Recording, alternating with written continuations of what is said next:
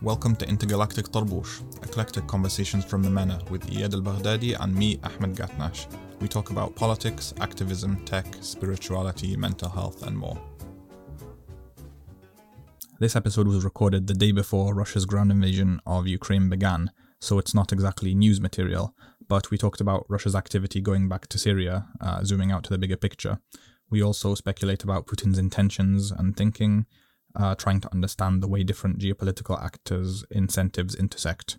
And at the end, we also talk a little about cancel culture. Hey man, How's it going? how are you doing? Not bad. So I think uh, we're going to have to start with Russia today because it's what everyone's thinking about. Well, it's it's kind of brave to to predict, uh, and uh, we don't know what's going to happen next. But uh, let's say that a lot of this is a thought exercise. We don't know what what's what's going to happen next, and uh, I just uh, right before we came on, I was on Twitter and I saw that there is uh, that um, the U.S. administration uh, has informed the Ukrainians that they're expecting an invasion in two days. Now we don't know what's going to look like. We don't know if it's going to be basically in the east of the country, you know, Donbass, or whether it's going to be essentially, uh, you know, uh, Putin trying to take all of Ukraine. And this is basically something that's been brewing for several months, like since October or something. Uh, well, yeah, I think the the crisis started really last uh, last year, but it's escalated very quickly since then. Um, I did see that you know in the in the knowledge base you had been thinking about uh, the second and third order effects of that, and you know what it's what it's going to mean, and you had some really yeah, so interesting. this is really this is really coming out of like basically uh, flashbacks to the middle of the last decade when the whole Russian intervention in Syria happened, and the consequences were absolutely colossal. Like they changed uh, the face of democracy in in the West. Um, but none of them were direct consequences. So, like the the really strong one was basically Putin's bombing created massive refugee waves, uh, which overwhelmed Europe, and it also created a fertile space for extremist organizations, which led to the emergence of ISIS. And both of those two things led to a really emboldened far right, which would po- which could point to these extremists and these refugees coming and frighten everyone into voting for populism, um, which led to Europe's lurk rightwards, uh, Brexit, even the US's uh, Trump election. So let's go. Um, let's and get. what I'm really thinking is Let's go over that argument first uh, before we get into the Ukraine stuff, because we do mention this in our in our book, uh, but then it's not the subject of our book. So we did mention it in passing, but maybe this is an opportunity for us to really uh, kind of present the case. The idea here is that uh, you know what happens in one country when one major country in the world breaks, it has ripple effects that sometimes are unpredictable. And so we kind of saw it because we were very plugged in into the Syria space, uh, all the way from 2011 with the Arab Spring uprisings. I do remember that uh, the what happened in Libya too had a very big impact about what happened in Syria. Uh, but then that's another that's that's, that's another co- whole new conversation. Uh, but essentially, just like you said, um, there is there is a line of causality that you can draw between what like the breakage of Syria and the breakage of you know basically the surge of right wing populism that happened two years later. Because two things came out of that the refugees and ISIS.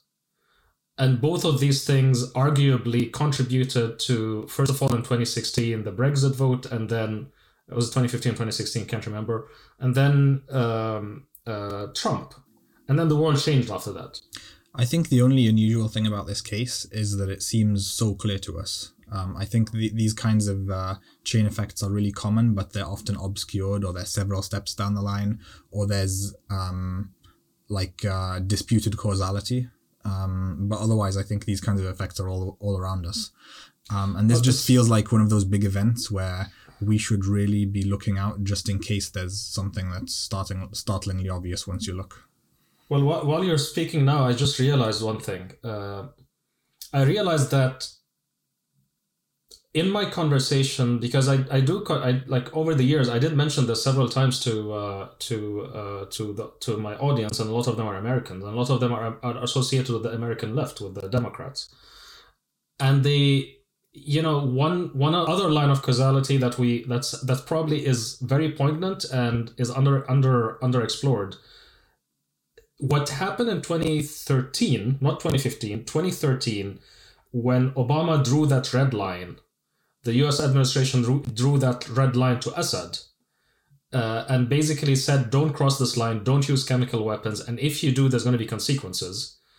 Uh, and then he crossed it and then uh, the US administration, instead of creating consequences for Assad, uh, essentially invited Russia to be the guarantor of this kind of the, the chemical disarmament of Assad, which actually never actually happened. I mean, he continued to use chemical weapons, uh, you know, regardless.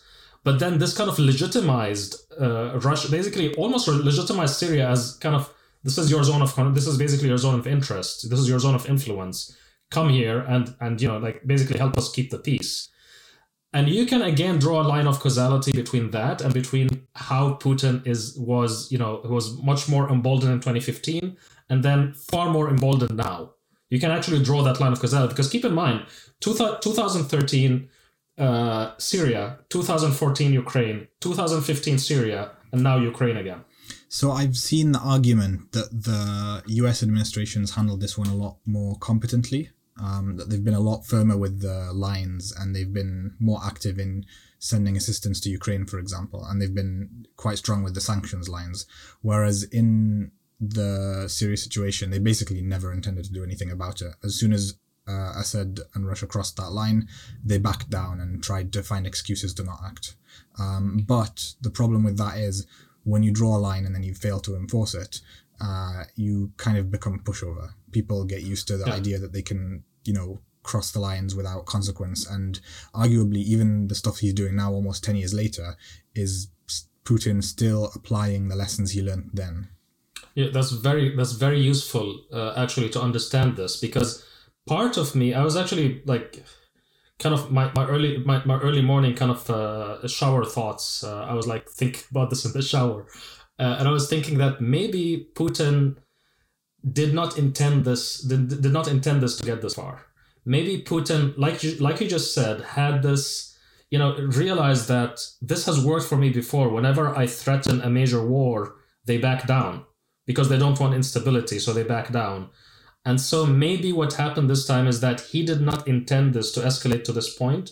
He thought that by mobilizing all of these troops, uh, NATO and the West and Ukraine itself are going to back down.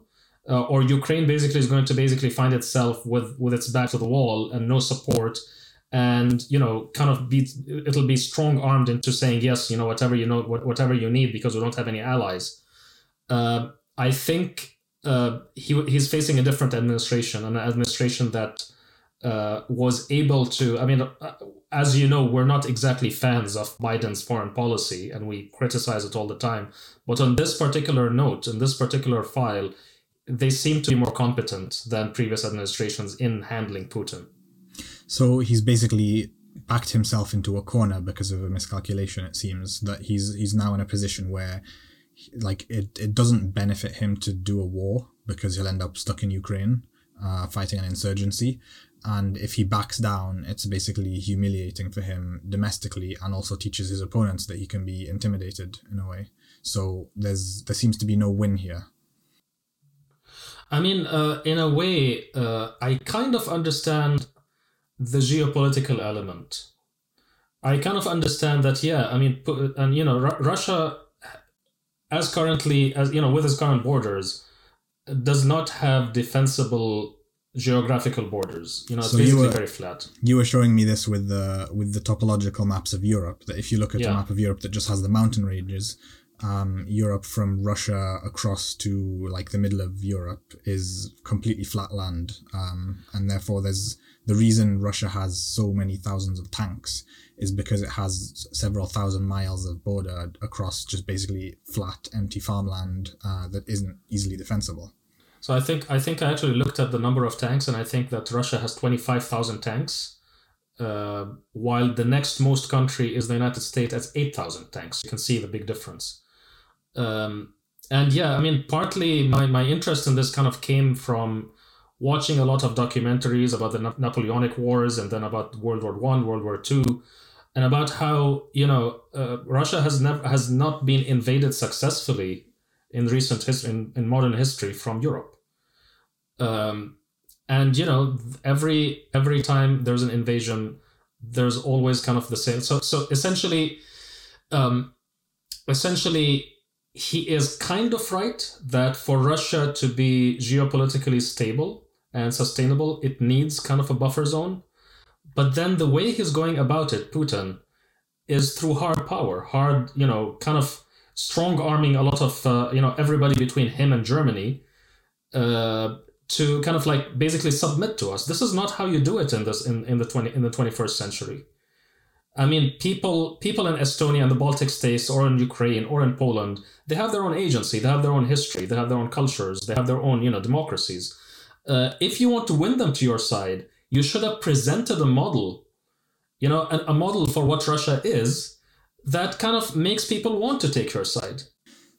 That's the thing. When I saw this map, I, I then switched from the topological map to the uh, political map, nation state borders, and between Russia and th- those mountain zones of uh, like a naturally defensible border is this zone of uh, states like Ukraine, like the Baltics, etc., basically Eastern Europe, um, and the whole like the the the explanation being given for this whole uh, conflagration is that uh, Putin feels very threatened by the approach of NATO towards Russian borders. The fact that it's in uh, that it's introducing new members and expanding eastward, um, and the first thing that struck me was surely the way you'd counter this is by developing some kind of uh, cultural ties with these countries, developing economic ties to make them more economically integrated with you so that they don't want to fight, um, instead of just basically trying to bully them into submission and making them resent you and long even more for like NATO protection. Yeah, I mean, uh, he kind of, again, I mean, the, th- the thing that I'm kind of criticizing here with most uh, mainstream coverage of the crisis is really that uh, so he comes along and he says, I have geopolitical reasons, right? Uh, initially, at least uh, before he go he, he goes completely unhinged and he talks about the Kievan Rus and and you know and history and like his his own contorted ethno-nationalist kind of view of history but un, until then you know initially he's like you know there are geopolitical reasons now a lot of commentators like no bullshit you don't have geopolitical reasons uh, and this I kind of disagree with. He does have geopolitical reasons. But then we have to remember he had 20 years, 20 years, he's been in power for 20 years, one form of the other, or you know, under one title or the other. What kind of Russia did he build? I mean, he could have made a Russia which is an economic powerhouse, you know, he could have made a Russia, Russia which is a soft power, uh, you know, a soft power, uh, you know, a, a, soft superpower, you know, and, and fueled by the, the, well-known genius of uh, many Russians in fields like mathematics and physics and computer exactly. Science. I mean, uh, when when we speak to to Garry Kasparov, for example, who's who's you know a, a friend and. Uh, uh, and you know, we, we meet him, you know, almost every year at the Oslo Freedom Forum uh, he makes that clear. You know that you know he's he he's he's an ex presidential candidate. He, he ran for president in Russia before, and he's like you know after the US the fall of the USSR we had a good base. We had a really good uh, base of, of you know scientists and mathematicians and and you know and and uh, and industrialists etc. We could have built something really good, but then Putin he took twenty years to build this kleptocracy eventually the Ukrainians are, are, like, you know, we can either look west and we can look at these open societies and we can look at uh, you know, a model that we want to follow, or we can look to the east and it's kleptocracy. Uh, so essentially, I mean, let, let, let me come back to the point, ge- geopolitical point. When countries have geopolitical crises, uh, they will be anxious and they will be aggressive. But a democracy is not going to fight in the same way as a, as a kleptocracy. A kleptocracy is going to think, you know what, let me just break something and a democracy is going to think, you know what, this is this is dangerous. We have to do something about it, but they're going to fight in a different way. But I, I would not dismiss the geopolitical element. It does exist. So this reminds me of a couple of books I read about Russia and Putin last year. Um, Bill Browder's book Red Notice and Masha Gessen's uh, The Man Without a Face, which is basically about Putin's rise. And I remember it really struck me how different Putin was to a lot of other leaders. Um, like I noticed this while I was reading him, uh, while I was reading the books, that he's basically like he, he didn't come up through this governance kind of background. If anything, mm. his character more closely resembles uh, a gangster or a mafia leader. Like he's basically a thug. I'm often struck by that. Uh, like recently, that as I see like the way he speaks and the way he behaves on the world stage, that's basically how he treats people. Like like he still is basically some kind of uh, thug rather than a world leader. I mean, uh, I didn't read the, the, those two books, so maybe it'll be useful if you if you give a little bit of background. So, Red Notice is uh, uh, like the the Putin story is a little tangential because it's more about Bill Browder's own biography, um, but it's the fascinating story of how he comes to uh, Russia after the collapse of the Soviet Union, um, and basically becomes rich, but then runs up against the state. Um, and it's like this Kafkaesque story of um, how they try and pin corruption on him to steal all his wealth. Um, the Man Without a Face is is more like a direct chronicle of Putin's rise, um, and it kind of gives you gives you the background of what he was seeing as the Soviet Union collapsed, how he reacted to it, and kind of trying to piece together his his thoughts from like interviews he's given, speeches he's given, etc., and and contextualizing his background and where he came from as a KGB officer to give you a feel of how he like how he felt about the hmm. world. Mm. Um, because I see a lot of people kind of uh, trying to fit him into an ideological box, being like, oh, he's from the Soviet Union, uh, but he's not like pursuing some kind of Soviet communist ideology, um, because he isn't an ideologue. He isn't uh, someone who came up through like mm. the party or something. He's a guy who's used to controlling people for power. I mean, I uh, the the part about him not being an ideologue uh, really you know struck me because uh, I was actually listening to some of his speeches. Uh, I I wanted to you know I wanted to know more. You know, if you give someone the opportunity, this is kind of like reminds me of the Joe Rogan uh, model of podcasts where you have like a four hour podcast. The thing is, if it's a small podcast, you know, you you're getting kind of uh, very short comments from someone they can they can kind of choose their words carefully but then if a four hour conversation you really get to know them. Uh, and so i wanted to like go and listen to uh, rambling speeches like really long speeches. Uh, so i went and listened to a few of them. And the one thing that struck me is that that um, he doesn't come across as an ideologue this is a man who was born. he's born, totally devoid of ideology i mean the thing is what struck me is that this was this was a man who was born and raised under the Soviet Union. And the Soviet Union is supposed to be very ideological. The fact that he, I mean, now that he speaks, he doesn't mention anything about communism. This man grew up under the Soviet Union, but he's not a communist in ideology at all. And that itself kind of tells me something about how much people really believed in Soviet ideology or communism, you know, when it, it was at its peak, at, at, at you know, at, at the height of its power. It, this itself kind of can't you see how weird it is? Yeah, it is quite strange. I mean, uh, it's. And the thing is, he is an ethno nationalist, but in a very, I mean, not in an ideological way, it's more in a geopolitical way.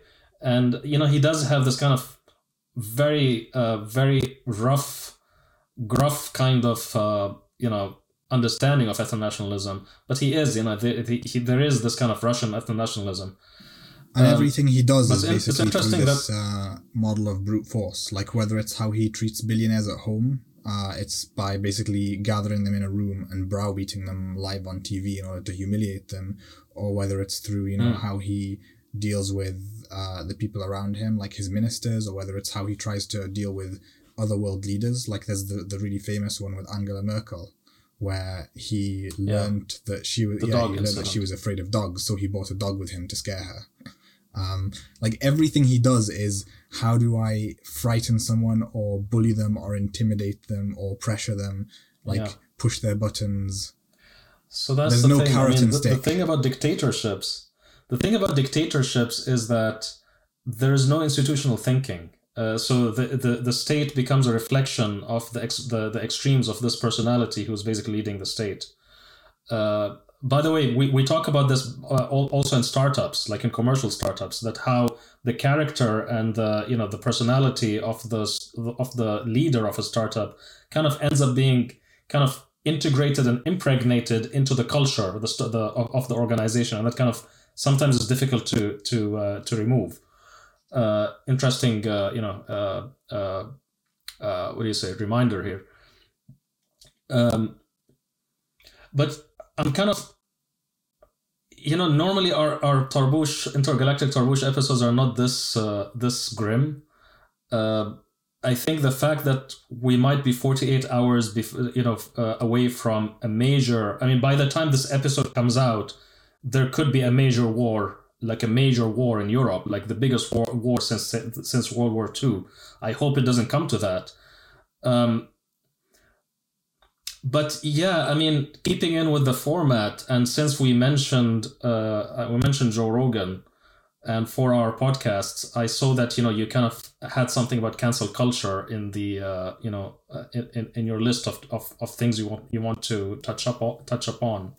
So yeah, what was that? Um, it's just been uh, one of those things that you can't escape over the last few weeks. Um, you know that kind of uh, crescendo of uh, shrill American uh, culture wars going on. Um, so I was basically, I I can't remember what I saw, but I must have seen a few things about it, and I sat down to think like, what is ca- what is cancel culture? Um, what's this thing that everybody's so upset about? Because um, this idea that people are basically like, I think the idea is that people like get boycotted for saying something that goes beyond some uh, arbitrarily identified boundary of what's acceptable to say. And the idea is that this boundary is shrinking and shrinking. Um, and obviously, that's completely bullshit because uh, there have been uh, these kinds of boycotts of uh, thinkers and activists for decades and decades. It's just that um, for a very long time, it was mostly the left that was affected by these things. You know, it mm. was uh, radical black thinkers, it was the Black Panthers, or it was uh, liberation thinkers. Um, it wasn't the kind of people who can get cancelled and then go and complain and whine about being cancelled on the Joe Rogan show and on the front page of the New York Times uh, on their column or whatever. So wait, wait, you're saying that cancel culture or, or always existed, but it's only when it became when it targeted specific people who felt that they were entitled to the platform. That's when it you know they they start complaining this is a problem and this is a new thing. That's really that's really thing. the vibe that i'm getting yeah. Right okay. Uh, yeah you, i mean we come no i mean we come from a different of course we we, we uh, i mean both both of us me and you we come from a different uh, uh, angle at this you know because you're right. I mean we were kind of censored uh, you know we were not really our voices like ours were not in the mainstream for a very long time but then we never we never felt unfortunately i think we never really felt entitled to the platform because the, the platform were ne- was never unconditionally given to us. Uh, and so i guess we didn't really you know if you're not included you were never cancelled because you're never included in the first place you know? I mean if you want to put it in a phrase some americans might understand maybe you and the rest of the palestinian people got cancelled in 1947 1948 you've been you've, yeah. you've been trying to get uncancelled ever since I mean, they're still canceling us. I mean, uh, not only it, it, it's not only the, the politicians now; it's also the algorithms and you know the social media algorithms, etc. Uh, yeah, I woke up this morning and saw a news article about how they'd fired a museum director in Manchester, uh, basically because he had an exhibition which was deemed to be too Palestinian friendly by an Israeli pro-Israeli lobby group. It's crazy because they they they kind of they're posing Palestinian liberation as equivalent to Jewish extermination. Uh, I mean, the and I think that this is this is deliberate uh, in order to make this com- more complicated than it has to be. I mean, in order to make this seem to be much more morally complicated than than it has to be. So yeah, on like when I'm generous, I think oh these guys just started to see that there's censorship now, hmm. like it's their first time realizing it.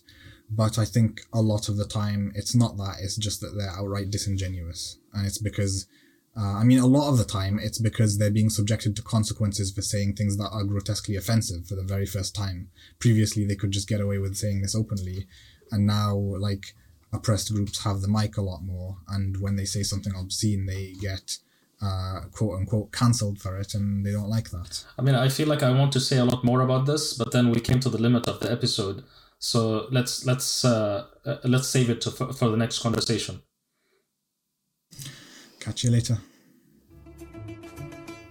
Thanks for listening. To support us, please leave a rating wherever you listen to your podcasts. You can also find the link to our Patreon in the episode description.